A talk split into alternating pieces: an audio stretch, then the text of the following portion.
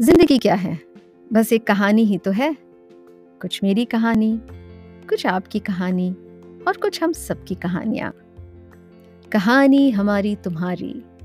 इस पॉडकास्ट में आपका स्वागत है। मैं हूँ आरती और सीज़न टू, जिसका टाइटल है संस्मरण, उसकी चौथी कहानी आज मैं लेकर आई हूँ आपके लिए, जिसका टाइटल है नानी। जैसा मैंने आपसे कहा कि इस एपिसोड की सारी कहानियाँ मैंने ही लिखी हैं। और इस कहानी में मेरा संस्मरण है मेरी नानी के बारे में। आशा है कि कहीं ना कहीं ये कहानी आपको आपकी नानी की भी ज़रूर याद दिलाएगी। इससे पहले मैं आपको तीन कहानियाँ और सुना चुकी हूँ इसी आ, सीज़न के अंतर्गत तो उन्हें भी ज़रूर जाकर सुनिएगा। लेकिन अभी हम सुनते हैं कहानी नानी।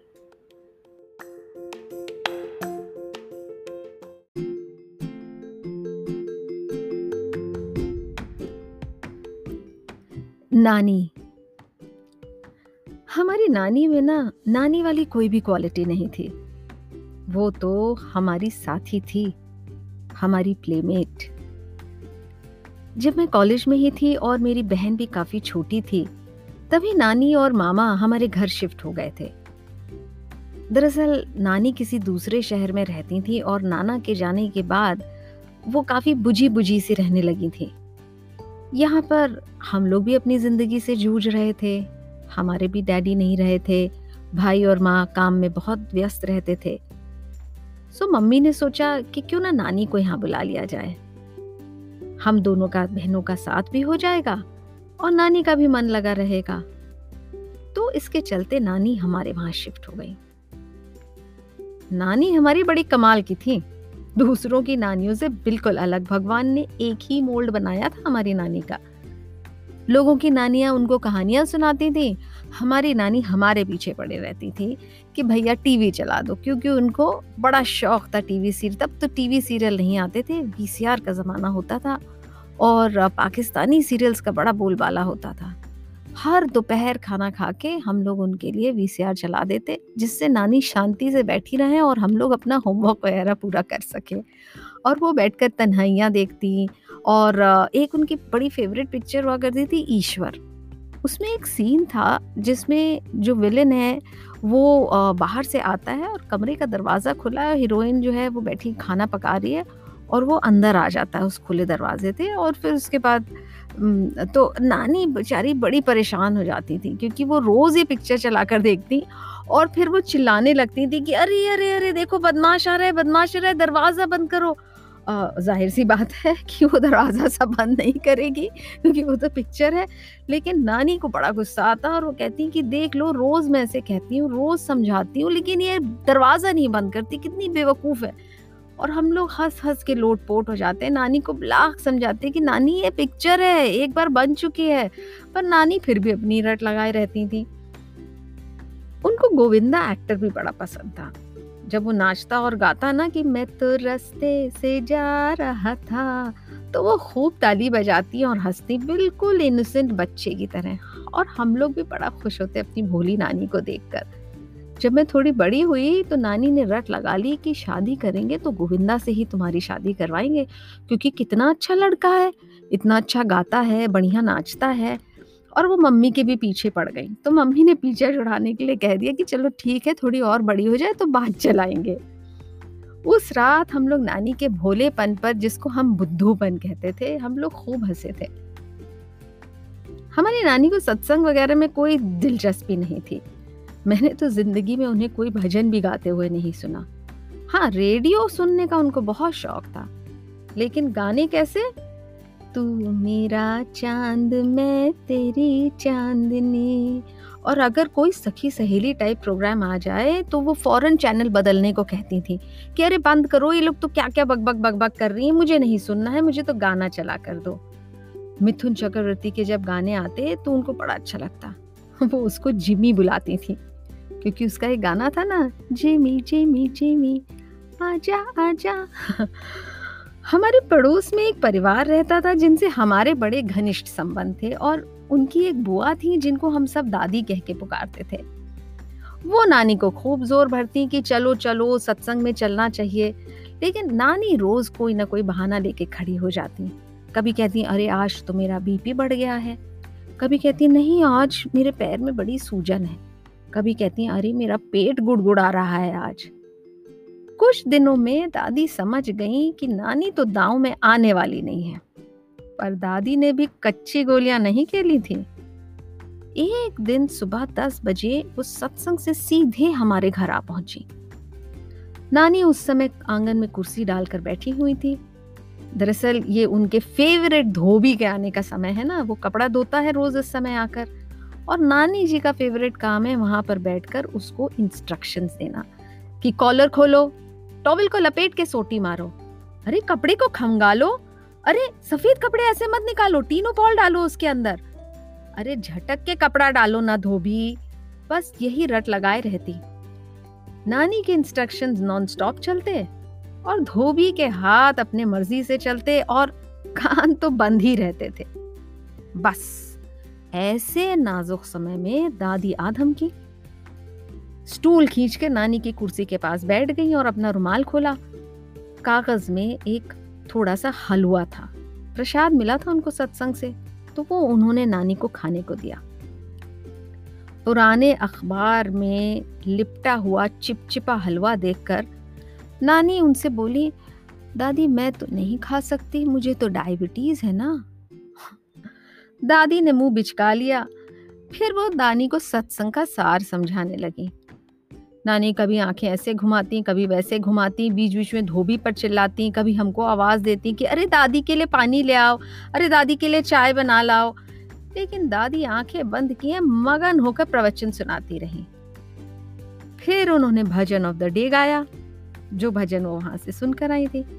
नानी ने बड़े अनमने मन से थोड़ी देर ताली बजाई। और फिर लंबी लंबी साँसें भरने लगी। और फिर बाद में कहने लगी कि, दादी, मुझे तो बहुत ज़ोर से बाथरूम जाना है। आप फिर कभी आके सुना देना। दादी भी पीछा छुड़ाने वालों में से तो नहीं थी। वो दूसरे दिन भी आ धमकी ये सिलसिला कुछ दिनों तक चला। फिर दादी को पता चल गया कि, भैया, यहाँ तो हमारी दाल गलने वाली है नहीं। आखिर उन्होंने हार मान ही ली और आना बंद कर दिया। हमारी नानी बहुत सजती सवरती तो नहीं थी, लेकिन कपड़े एकदम साफ़ और कड़क प्रेस किए हुए पहनी थी। पूरा दिन वो नाइटी पहनती थी, उनके हिसाब से वो गाउन हुआ करते थे।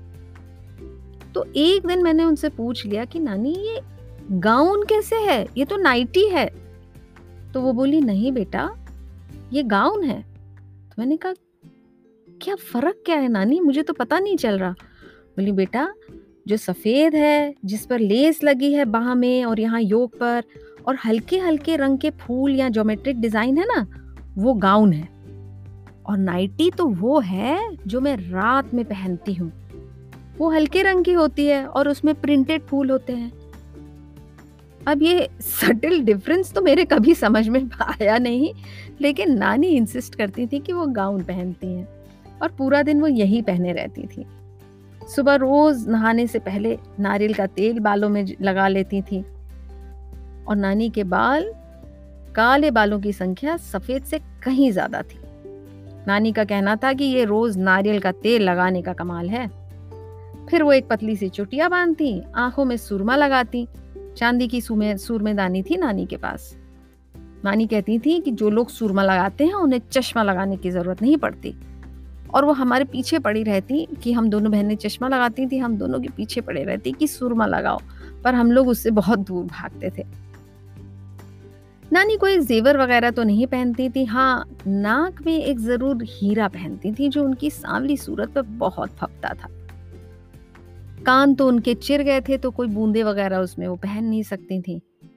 कभी कभी बाहर जाती तो जॉर्जेट या नाइलॉन की साड़ी पहन लेती थी। और एक सोने का हार, पतला सा चेन, हार तो नहीं था, पतली चेन डाल लेती थी। हाँ एक शौक बहुत था हमारी नानी को, और वो था नेल पॉलिश लगाने का। हम बहनों को भी बड़ा शौक था, हमारा बड़ा फेवरेट टाइम पास हुआ करता था। हर 10-15 दिन में हम लोग एक नई नेल पॉलिश खरीद लाते और शाम को बैठ के हम दोनों उसे लगाते और फिर रात में उतार देते, क्योंकि स्कूल, कॉलेज में तो अलाउड नहीं था ना। जब हम नेल पॉलिश लगाते, नानी अपने दोनों हाथ आगे करके बैठ जाती। हम जो भी कलर लगाएँ, उनको वही कलर लगाना होता था। लेकिन लगाने के आधे एक घंटे के बाद वो बड़ी निगरानी करके इधर उधर देख के फिर कहती, बेटा, ये रंग अच्छा नहीं है। मेरे हाथ बड़े काले लग रहे हैं। रंग बिल्कुल फीका सा पड़ा जा रहा है। ऐसा करो, मुझे रेड नेल पॉलिश लगा दो। बस। रेड नेल पॉलिश लगाकर उसके बाद तो अगले तीन चार दिन तक नानी हर समय कभी अपने घुटनों पे हाथ रख कर बैठती, कभी टेबल पर दोनों हाथ रख लेती, कभी गाल पर हाथ रखती और अपने ही हाथ निहार निहार के खुश होती, बिल्कुल बच्चों की तरह एक्साइटेड रहती। मम्मी हमारी शाम को रहती नहीं थी घर पे तो अक्सर बहन शाम को मुझसे जिद करती कि मैगी बना के खिलाओ मुझे। और नानी उसका भरपूर साथ देती। बना देना बेटा, मैं भी थोड़ा खा लूँगी। रोज शाम को वो दोनों मैगी का बोल शेयर करते और मम्मी के आने से पहले मैगी के सारे बर्तन धुल जाते। शाम को वो हमारे साथ फिर बैठकर कभी लूडो खेलती और पत्ते भी खेलती थी। जितने भी कार्ड्स के गेम है ना, वो सब हमने अपनी नानी से ही सीखे हैं। मम्मी के आने के पहले ये पत्ते भी रुमाल में बंद कर नानी के गाउन्स के नीचे कहीं छिप जाते थे। तकरीबन दो साल तक नानी हमारे साथ रही। हम दोनों के लिए तो वो साथी ही थी। हम तीनों मिलकर खेलते, खाते, हँसते, टीवी देखते और मम्मी के आने से पहले पूरा घर व्यवस्थित कर लेते। दो साल के बाद नानी ने अपना मकान ले लिया क्योंकि मामा की शादी हो गई और वो लोग शिफ्ट हो गए। आना जाना तो लगा ही रहता था, लेकिन अब वो बात नहीं रही थी। ज़िंदगी है, चलती जाती है।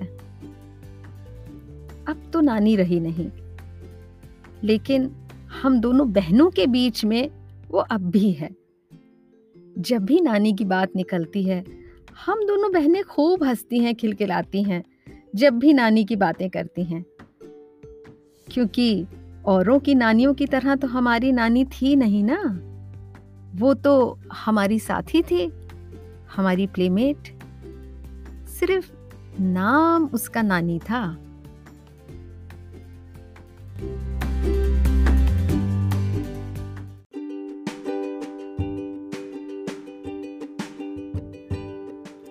अभी आपने सुनी कहानी नानी। हमारा सीज़न टू संस्मरण का ये एपिसोड फोर था और ये है मेरा पॉडकास्ट कहानी हमारी तुम्हारी। मैं हूँ आरती। ये कहानी मैंने ही लिखी थी। आपको कैसी लगी ज़रूर हमें लिखकर बताइएगा। डिस्क्रिप्शन में हमारा ईमेल एड्रेस है Aarti M Punjabi at the rate Gmail dot com आगे आप कैसी कहानियाँ सुनना चाहते हैं, ज़रूर हमारे साथ साझा करिएगा। और अगर आपकी कोई कहानी है जो आप हमारे साथ शेयर करना चाहते हैं तो प्लीज़ हमें लिख भेजिए और हम इस पॉडकास्ट में उसे ज़रूर शामिल करेंगे। तो जल्द ही आपसे फिर से मिलूँगी अपनी नई कहानी लेकर, और तब तक के लिए you stay safe stay blessed फिर मिलते हैं।